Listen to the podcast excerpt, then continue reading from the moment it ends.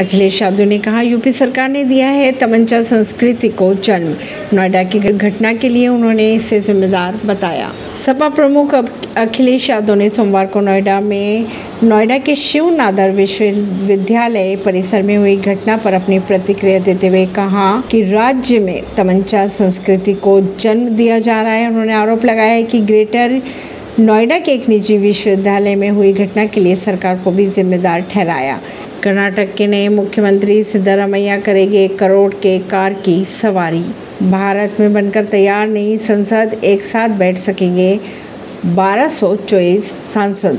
प्रधानमंत्री नरेंद्र मोदी 28 मई को संसद के नवनिर्मित भवन का लोकार्पण करेंगे। निर्माण पूरा होने के बाद लोकसभा अध्यक्ष ओम बिरला ने पीएम मोदी से मुलाकात कर उनसे इस भवन के लोकार्पण करने के लिए आग्रह भी किया था। सही खबरों को जानने के लिए जुड़े रहिए जनता सरिश्ता पॉडकास्ट से। परवेश ने दिल्ली से